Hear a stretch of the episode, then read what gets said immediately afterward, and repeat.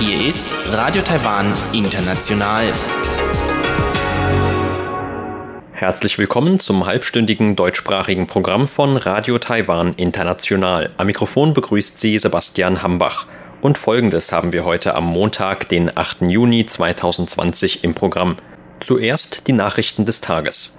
Danach folgt in Taiwan Entdecken ein Interview mit einer Chinesin, die im März gemeinsam mit ihrem Kind und ihrem Mann, die beide einen taiwanischen Pass haben, an Bord eines Quasi-Charterflugs aus China nach Taiwan zurückgereist ist. Der Flug wurde organisiert, um Taiwaner und deren chinesische Ehepartner wegen der Covid-19-Epidemie aus China auszufliegen. Und zum Abschluss berichtet Eva Trindl in Taiwan Monitor über die Absetzung des Bürgermeisters von Kaohsiung, Han Guoyu. Zum ersten Mal wurde am Samstag der Bürgermeister einer kreisfreien Stadt in Taiwan von den Wählern wieder aus dem Amt gewählt.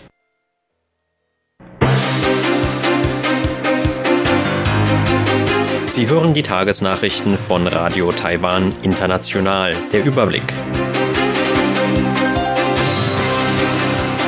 Export von rohem Schweinefleisch könnte bald wieder erlaubt sein.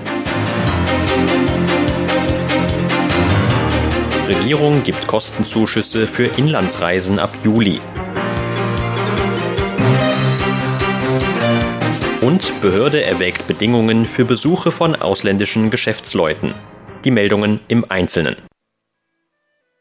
In der kommenden Woche wird sich entscheiden, ob Taiwan ab der zweiten Jahreshälfte wieder rohes Schweinefleisch exportieren darf. Dann läuft eine Frist der Weltorganisation für Tiergesundheit, kurz OIE, ab, die Taiwan derzeit noch als Region einstuft, in der gegen Maul- und Klauenseuche geimpft wird. Die Landwirtschaftskommission sagte heute, die OIE überprüfe derzeit Taiwans Antrag auf Einstufung als Region, in der es keine Maul- und Klauenseuche gibt und in der auch nicht gegen die Krankheit geimpft wird.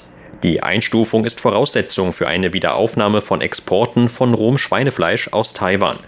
Sollte die Organisation dem Antrag in der kommenden Woche zustimmen, wäre Taiwan neben Japan das einzige Land in Asien mit dieser Einstufung. Derzeit sind die Exporte von Schweinefleisch aus Taiwan auf gekochte oder bearbeitete Produkte und eine geringe Anzahl an Empfängerländern beschränkt. Der Vorsitzende der Landwirtschaftskommission Chen Ji-jung sagte heute, dass Singapur möglicherweise bereits ab Juli als erster neuer Zielmarkt für zukünftige Exporte von Schweinefleisch aus Taiwan in Frage käme. Der Ausbruch der Maul- und Klauenseuche in Taiwan im Jahr 1997 führte zu einem weitgehenden Exportstopp von Schweinefleischprodukten ins Ausland. Die Schweinezucht fiel in den Folgejahren von 10 Millionen auf 5,5 Millionen Tiere. Damit einher gingen milliardenschwere Verluste für die Exportwirtschaft Taiwans. Das Verkehrsministerium hat heute bekannt gegeben, dass Bürger Taiwans ab dem 1. Juli Kostenzuschüsse für Inlandsreisen beantragen können. Die Maßnahme ist Teil eines Konjunkturprogramms der Regierung, um die von der Covid-19-Krise angeschlagene Wirtschaft wieder anzukurbeln. Angaben von Verkehrsminister Lin Jialong zufolge sehen die Zuschüsse bei Gruppenreisen 700 Taiwan-Dollar oder 21 Euro pro Person für eine Hotelnacht vor. Individualreisende würden demnach einen Zuschuss von 1000 Taiwan-Dollar für eine Nacht in einem Hotel erhalten. Die Zuschüsse werden laut Lin auf eine Nacht im Hotel beschränkt sein. Für Reisen in die umliegenden Insellandkreise sowie zu den der Küste Taiwans vorgelagerten Inseln könnten auch Zuschüsse für zwei Nächte beantragt werden. Ausländische Einwohner in Taiwan sind nicht zur Beantragung der Zuschüsse berechtigt. Die Maßnahme sieht weiter vor, allen taiwanischen Bürgern, die nach dem 1. Juli 2001 geboren wurden, zwischen dem 1. Juli und 31. August freien Eintritt in Vergnügungsparks zu ermöglichen. Reisende von Tages- oder Halbtagstouren mit Taiwan-Tourbussen könnten zudem zwei Tickets zum Preis von einem kaufen. Der Verkehrsminister sagte, dass alle Maßnahmen sowohl für Reisen unter der Woche als auch an Wochenenden gelten. Die Kosten für das Paket würden sich auf etwa 3,9 Milliarden Taiwan-Dollar belaufen. Damit könnten laut Lin bis zu 6,4 Millionen Besuche von Hotels oder Parks und Fahrten mit Tourbussen gefördert werden. Das Epidemie-Kommandozentrum prüft derzeit eigenen Angaben nach, unter welchen Voraussetzungen Ausländern in Zukunft die Einreise nach Taiwan wieder ermöglicht werden könnte. Die Behörde kündigte an, dass Ausländer zukünftig etwa nur nach einem negativen Virustest einreisen dürften.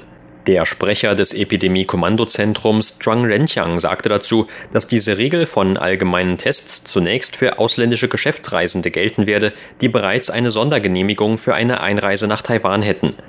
Diese Reisenden müssten laut Zhuang zunächst eine Bescheinigung über ein negatives Ergebnis eines PCR-Tests vorlegen.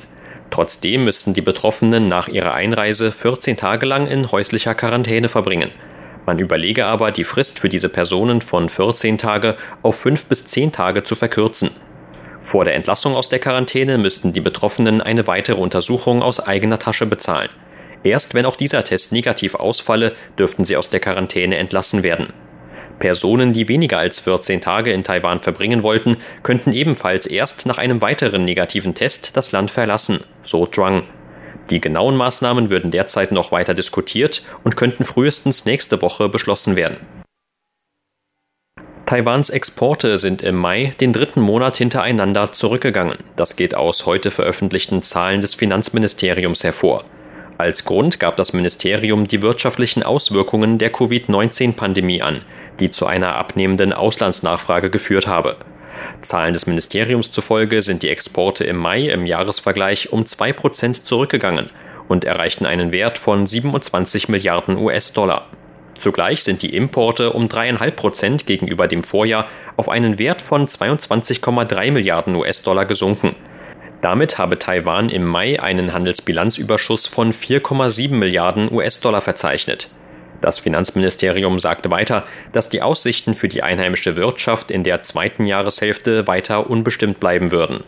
Zumindest habe es in manchen Bereichen der Wirtschaft, in denen die Menschen von zu Hause aus arbeiten können, in der ersten Jahreshälfte einen Aufschwung gegeben. Die Organisatoren der jährlichen Dajia Mazu Pilgerreise haben heute angekündigt, dass die Prozession dieses Jahr vom 11. bis 20. Juni stattfinden werde. Taiwans größte religiöse Veranstaltung war ursprünglich für den März geplant, wurde dieses Jahr aber aufgrund der Covid-19-Pandemie verschoben. Laut Angaben des Zhenlan-Tempels in Taichung, der die Veranstaltung mitorganisiert, wird die Prozession nun am Donnerstagabend beginnen, da sich die Epidemiesituation in Taiwan mittlerweile wieder entspannt habe. Allerdings werde es trotzdem noch einige Einschränkungen geben. Der Vizevorsitzende des Tempels, Zheng Ming-kun, sagte auf einer heutigen Pressekonferenz, dass die Anzahl der Prozessionshelfer auf 800 Personen beschränkt bleiben werde. Zudem werde man den Namen von jedem Einzelnen festhalten und jeden Tag deren Körpertemperatur überprüfen, so Zheng. Alle Teilnehmer an der Prozession müssten zudem zu jeder Zeit einen Mundschutz tragen. Die Gläubigen rief Zheng dazu auf, der Prozession über das Internet zu folgen, anstatt selbst vor Ort daran teilzunehmen. Auch ein traditionelles Bankett unter freiem Himmel, an dem letztes Jahr 10.000 Personen teilnahmen, wurde abgesagt. Der Tempelvorstand kündigte zudem an, für die Organisation des Ereignisses mit dem Epidemie-Kommandozentrum zusammenarbeiten zu wollen. Dessen Vizevorsitzender Chen Sung-yen bestätigte heute die Pläne des Tempels, sich an die Vorgaben zur Epidemieprävention des Kommandozentrums halten zu wollen. Mit der jährlichen Großveranstaltung wird an den Geburtstag der Meeresgöttin Mazu erinnert. Dazu tragen die Gläubigen eine Sänfte mit einer Statue von Mazu aus dem Zhenlan-Tempel durch Mitteltaiwan. In vergangenen Jahren nahmen Hunderttausende Menschen an der über 340 Kilometer langen Pilgerreise teil. Zur Börse. Taiwans Aktienindex hat heute mit 130 Punkten oder 1,14 Prozent im Plus geschlossen. Zum Abschluss des heutigen Handelstags lag der TAIEX damit auf einem Stand von 11.610 Punkten. Das Handelsvolumen belief sich auf 202 Milliarden Taiwan-Dollar oder 6,8 Milliarden US-Dollar.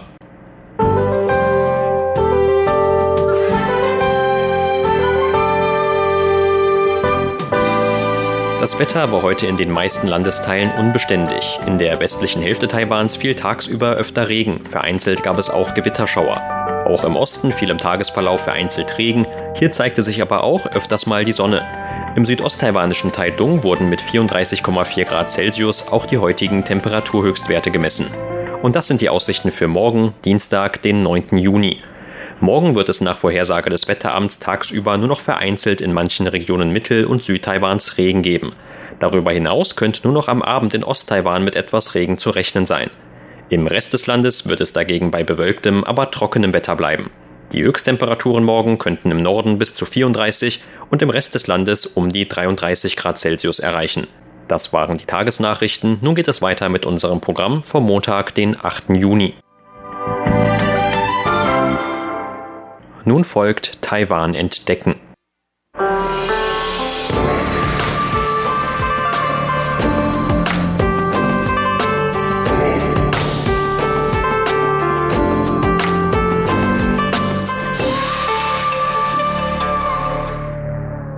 Als die Covid-19-Epidemie Anfang des Jahres in China einen ersten Höhepunkt erreichte, brachten umfangreiche Präventionsmaßnahmen der dortigen Regierung das normale Leben für viele Menschen zum Erliegen.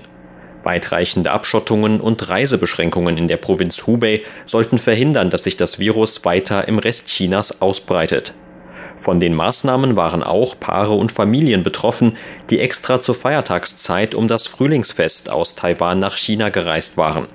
Viele dieser Taiwaner und deren chinesische Ehepartner saßen danach eine Zeit lang in China fest.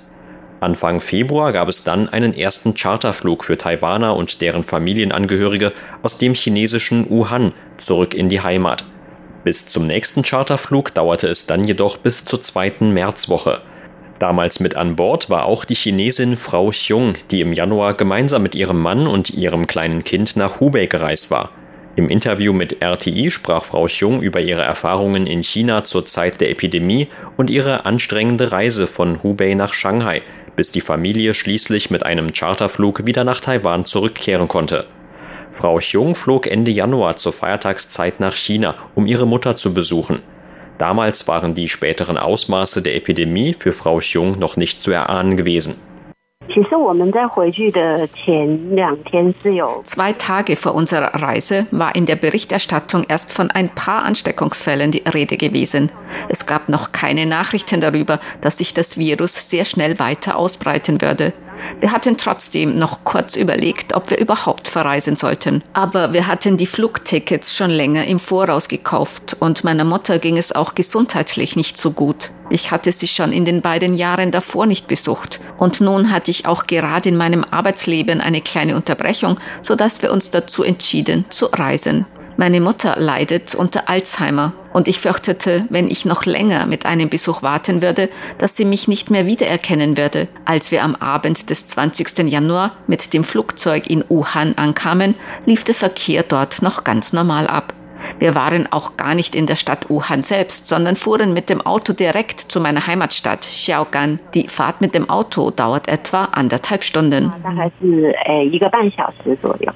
Nur drei Tage später wurden von der chinesischen Regierung dann jedoch plötzlich weitreichende Abschottungsmaßnahmen ergriffen.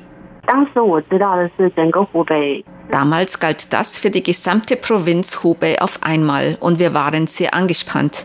Wir spielten mit dem Gedanken, noch schnell nach Henan zu reisen, um von dort zurück nach Taiwan zu fliegen. Damals waren die Verkehrswege in die anderen Provinzen jedoch schon geschlossen worden, sodass wir es nicht mehr rechtzeitig schafften, aus Hubei auszureisen. Erst ab dem 15. März wurden die Abschottungsmaßnahmen in Xiaogan allmählich wieder gelockert. Vor diesem Datum war es niemandem erlaubt, das Haus zu verlassen. Man musste die ganze Zeit über zu Hause bleiben. Nach dem 15. März wurde es dann erlaubt, dass jeder Haushalt eine Person zum Einkaufen von alltäglichen Gebrauchsgegenständen nach draußen schicken konnte. Ende März, also um den 20. herum, war es dann wieder erlaubt, in einem gewissen Umfang nach draußen zu gehen.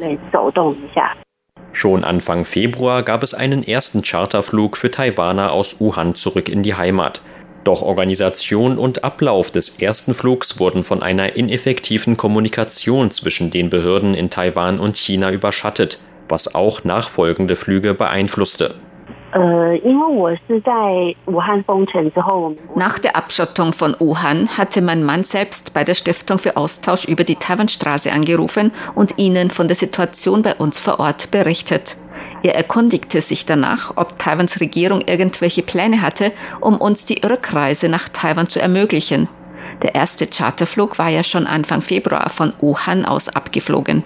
Die Stiftung für Austausch über die Taiwanstraße hatte uns damals gebeten, unsere Anschrift bei ihnen zu hinterlegen, damit sie uns Bescheid geben könnten, sobald es Neuigkeiten zu einem weiteren Flug gibt. Die Stiftung hatte uns eigentlich sogar schon zugesagt, dass wir mit der zweiten Maschine ausfliegen können würden. Und auch das örtliche chinesische Taiwan-Büro hatte uns schon einen Wagen organisiert und uns dabei geholfen, die notwendigen Papiere auszufüllen. Das war am 8. Februar. Wir waren gerade dabei, uns auf den Weg zum Flughafen nach Wuhan zu machen, als wir dann um 8 Uhr die Mitteilung erhielten, dass der Charterflug gestrichen worden sei.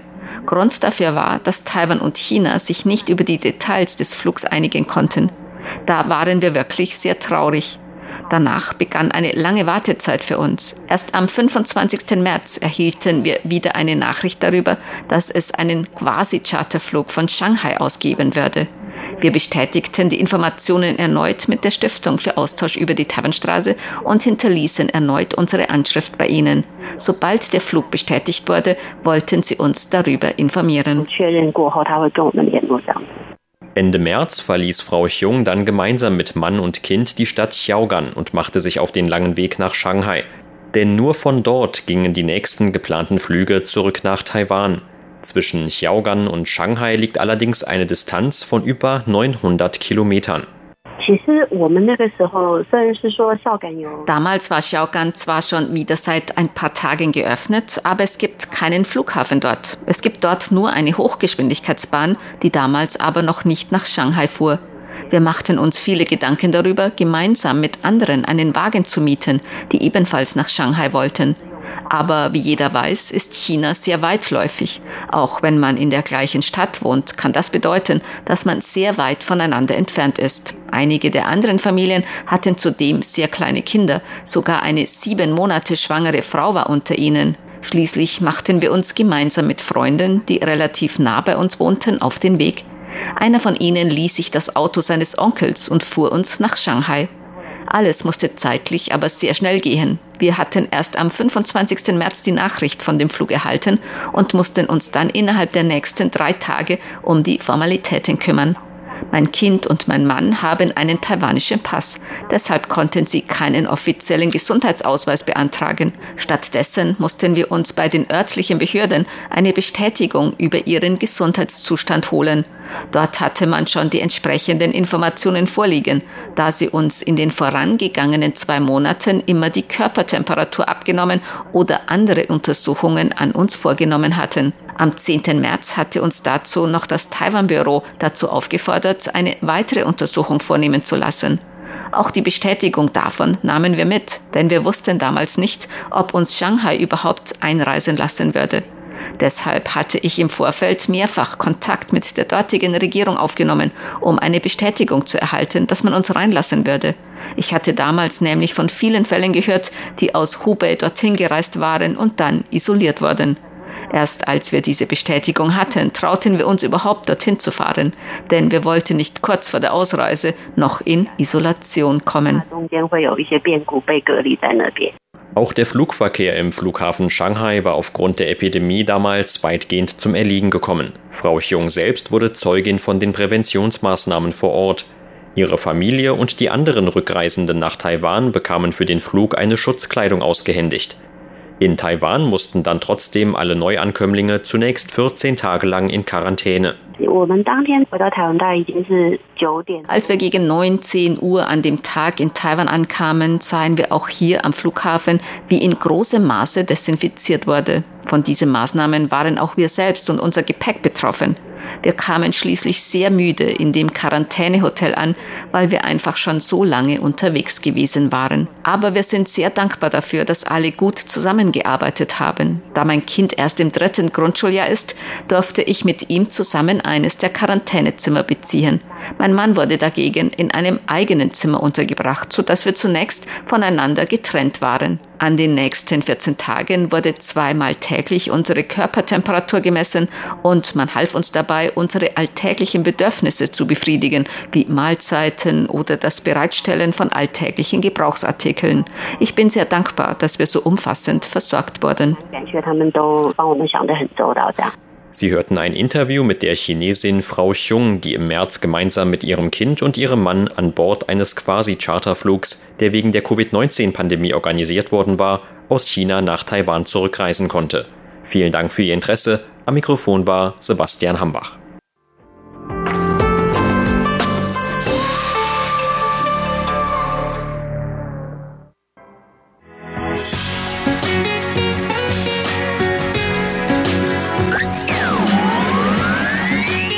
Radio Taiwan, international aus Taipeh.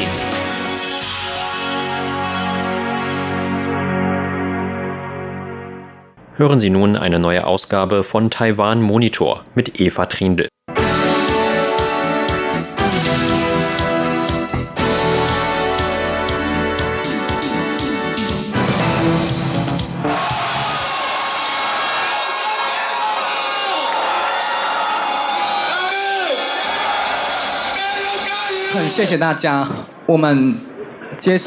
Vielen Dank allen. Wir haben heute endlich unsere Aufgabe erfüllt, mit der wir von allen betraut wurden. Wir haben es geschafft. So Chen Guangrong, einer der treibenden Kräfte hinter dem Abwahlverfahren des Bürgermeisters von Kaohsiung am Samstag. Am Samstag fand in der Stadt Kaohsiung die Abstimmung über die Absetzung des Bürgermeisters Han Gui statt. Nach dem vorläufigen Endergebnis haben 939.090, das sind 97,4 Prozent, für die Abwahl von Han Gui gestimmt. 25.051, das sind 2,6 Prozent, stimmten dagegen. Die Wahlbeteiligung lag bei 42,14 Prozent. Die Anzahl der Stimmen für die Abwahl Hans überstieg bei weitem die erforderlichen 564.996 Stimmen oder 25 Prozent aller Wahlberechtigten Kaohsiungs und sogar die 892.545 Stimmen, die Han bei der Bürgermeisterwahl im November 2018 erhalten hatte. Han Kuo-yu dankte nach seiner Abwahl den Wählern und Wählerinnen, die ihm 2018 bei der Bürgermeisterwahl ihre Stimme gegeben hatten. Er dankte außerdem den 1,3 Millionen Wahlberechtigten der Stadt Kaohsiung, die nicht abgestimmt haben und gemäß Han dadurch anerkannt haben, dass es sich um eine unfaire Abstimmung handelte. Han hatte seine Unterstützer dazu aufgerufen, nicht an der Wahl teilzunehmen. Er machte die Regierungspartei DPP verantwortlich. Sie habe alle Regierungsressourcen aufgewendet, um seine Abwahl zu erreichen. 民进党第二次执政以来，所有的心思 Seit die DPP in der Regierung bestätigt wurde, haben sie fast ihr gesamtes Denken darauf konzentriert, das Hango-Ü-Team abzuwählen. Sie haben die Kräfte der Zentralregierung, Ministerien, Kommissions- und Behörden übergreifend gebündelt. Mehr als 90 Prozent der Medien und fast 100 Prozent der Kräfte im Internet unter ihre Kontrolle gebracht und sind mit dieser geballten Kraft gegen die Person Hango-Ü vorgegangen. Sie habe mich ununterbrochen angeschwärzt und Gerüchte verbreitet. 全力攻打韩国瑜一个人， 抹黑造谣不断。so Han Kuo-yu am Samstag nach seiner Abwahl vor seinen Anhängern. Han Kuo-yu von der Oppositionspartei KMT hat die Bürgermeisterwahl in der südtaiwanischen Hafenstadt Kaohsiung am 24. November 2018 mit 53,8 Prozent der Wählerstimmen gewonnen. Kaohsiung gilt als eine grüne Hochburg und wurde 20 Jahre lang von der DPP regiert. Durch seinen Erfolg bei der Bürgermeisterwahl in Kaohsiung galt er als Rising Star der Partei KMT und als großer Hoffnungsträger der KMT für die Präsidentschaftswahl im Januar 2020. Die politische Karriere des 62-jährigen Politikers begann 1990 als Abgeordneter des Landkreises Taipei. Er war drei Legislaturperioden lang Parlamentsabgeordneter. 2013 wurde er Chef des staatlichen Taipei Marketingunternehmens für Landwirtschaftsprodukte. 2017 kandidierte er erfolglos für den KMT-Parteivorsitz. Er erhielt damals nur rund 5,8 Prozent der Stimmen. Danach wurde er Chef des Ortsverbandes Kaohsiung der Partei KMT und trat als KMT-Bürgermeisterkandidat bei der Bürgermeisterwahl im November 2018 an. Im Jahr darauf gewann er die Vorauswahl der KMT für die Präsidentschaftskandidatur 2020. Im Oktober nahm er eine dreimonatige Auszeit als Bürgermeister, um sich auf den Wahlkampf konzentrieren zu können. Deshalb warfen ihm die Initiatoren des Abwahlverfahrens vor, seine Amtspflichten als Bürgermeister von Kaohsiung verletzt zu haben. Professor Shen Youzhong, Professor für Politikwissenschaften an der Donghai-Universität, erklärte den raschen Aufstieg und Fall von Han Kuo-yu 素。那从太阳花之后，这些独立选 Nach der Sonnenblumenbewegung, der Studentenbewegung 2014 sind diese unabhängigen Wähler gefühlsmäßig nicht mehr so sehr dem blauen politischen Lager oder dem grünen politischen Lager verbunden. Deshalb können sie in kurzer Zeit von Aussagen von Politikern angezogen werden und es kann sein, dass sie sehr schnell bei den Wählern und Wählerinnen sehr beliebte Politiker werden. Aber falls er oder sie einen Fehler begeht, etwas Falsches tut oder etwas Falsches sagt, lassen Sie ihn oder sie vielleicht sehr schnell fallen und so können sie sehr schnell die Gunst der Wähler wieder verlieren. So Professor Shen. Han Kuo-yu ist eine Persönlichkeit, die die Bevölkerung polarisierte. Auf der einen Seite hat er eine starke Unterstützerschaft, eine Fanbasis, besonders bei der etwas älteren Wählerschaft des politisch blauen Lagers. Andere sehen ihn als Populist, der sich gern als Mann der kleinen Leute zeigte, seinen politischen Gegnern und Medien vorwarf, alles zu tun, um ihn und seinen Ruf zu diskreditieren. Er versprach, Kaohsiung reich zu machen und legte viele Ideen auf den Tisch, von einer Pferderennbahn über ein Riesenrad der Liebe bis hin zum Disneyland für Kaohsiung. Und die sogenannte Han-Welle erfasste die Medien und sozialen Netzwerke und auch die sogenannten roten Medien, China-nahe Medien, sollen ihren Teil dazu beigetragen haben. Auch Hans Standpunkt zu China ist seinen Kritikern und vielen jungen Taiwanern und Taiwanerinnen in Taiwan ein Dorn im Auge. Zu China nah und zu wenig China kritisch. Die Präsidentschaftswahl im Januar 2020 verlor Han jedoch nach einem harten und polarisierenden Wahlkampf deutlich. Er erhielt nur 5,52 Millionen Stimmen oder 38,61 Prozent. DPP-Präsidentin Tsai Ing-wen wurde mit 8,17 Millionen Stimmen 57,13 Prozent Parlament für eine zweite Amtszeit wiedergewählt. Besonders jüngere Wähler und Wählerinnen und viele Mittewähler konnte Han nicht überzeugen. Ein solcher Trend setzte sich bei der Abwahl am Samstag fort. Doch auch viele derjenigen, die den Erfolg der Abwahl prognostizierten, waren doch überrascht über die Höhe der Stimmenzahl. Auch die Initiatoren und treibenden Kräfte hinter dem Absetzungsverfahren waren sichtlich erleichtert. Der Gründer von We Care Kaohsiung, ein Hauptinitiator des Abwahlverfahrens, Aaron Yin, sagte nach Erreichen der notwendigen Stimmzahl in einer internationalen Pressekonferenz, Bürgermeister Han ist zwar abgewählt worden, aber wir wünschen ihm trotzdem Gesundheit und Glück. Zhang Bo-yang, ebenfalls treibende Kraft hinter der Petition und Abwahl, sagte an Han Kuo-yu gerichtet.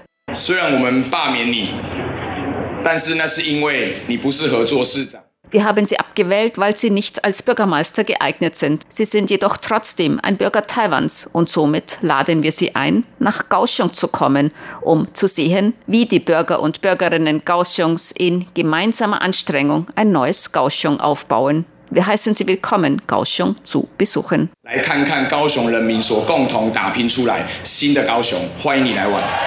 Nun ist es an der Zentralregierung, einen Stellvertreter oder eine Stellvertreterin für das Amt zu ernennen. Innerhalb von drei Monaten muss dann eine Nachwahl abgehalten werden. Als wichtigste Aufgabe des neuen Bürgermeisters von Kaohsiung sieht Professor Su Tia-hong, Professor für allgemeine Studien an der Fu-Ing-Universität in Kaohsiung, einen Weg der Versöhnung einzuschlagen, besonders angesichts des tragischen Tods des Sprechers des Stadtrats von Kaohsiung, Xu Kunyuan, einem engen Vertrauten und Unterstützer des Bürgermeisters Han Kuo-yu. Er starb am Samstagabend, am Abend Grund der Abwahl von Han Kuo-yu, nachdem er von seinem Apartment im 17. Stockwerk stürzte. Professor Su Tia-hong sagte, egal wer nun das Bürgermeisteramt übernehmen wird, wer die Nachwahl zum Bürgermeisteramt von Kaohsiung gewinnen wird, er oder sie muss jemand sein, der die Gesellschaft versöhnt, einen versöhnlichen Weg einschlägt, egal ob man in Kaohsiung wohnt oder nicht. Man sollte Kaohsiung alles Gute wünschen. Diejenigen, die nicht in Kaohsiung leben, sollten auch nicht Hass in Kaohsiung säen. Nur so kann Kaohsiung wieder auf den Weg der Versöhnung zurückkehren. Man sollte den tragischen Tod von Stadtratssprecher Xu nicht als Anlass für gegenseitige Angriffe nutzen. Ich appelliere hier aufrichtig an alle, uns, der Stadt Kaohsiung, alles Gute zu wünschen. Sie hörten das halbstündige deutschsprachige Programm von Radio Taiwan International am Montag, den 8. Juni 2020.